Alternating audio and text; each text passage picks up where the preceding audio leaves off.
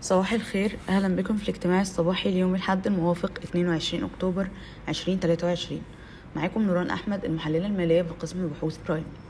أول خبر ماكرو معانا إن S&P خفضت التصنيف الائتماني لمصر من B ل B minus مع نظرة مستقرة والحفاظ على تصنيف القصير, قصير الأجل عند B ولكن تخفيض التصنيف طويل الأجل ل B minus تاني خبر إن وزارة التعاون الدولي المصرية وقعت اتفاقية مع الوكالة الصينية للتعاون الإنمائي الدولي لتبادل الديون ولكن ما تمش الكشف عن القيمة.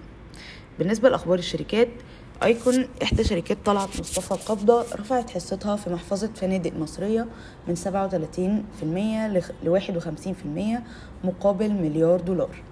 وآخر خبر معانا إن صندوق ميديتيرانيا كابيتال مهتم بالاستحواذ على حصة من ابيكو من خلال زيادة راس مالها ب 25% وبيخطط الصندوق للتواصل مع أكاديميا عشان الاستحواذ. شكرا لاستماعكم للاجتماع الصباحي صباح الخير.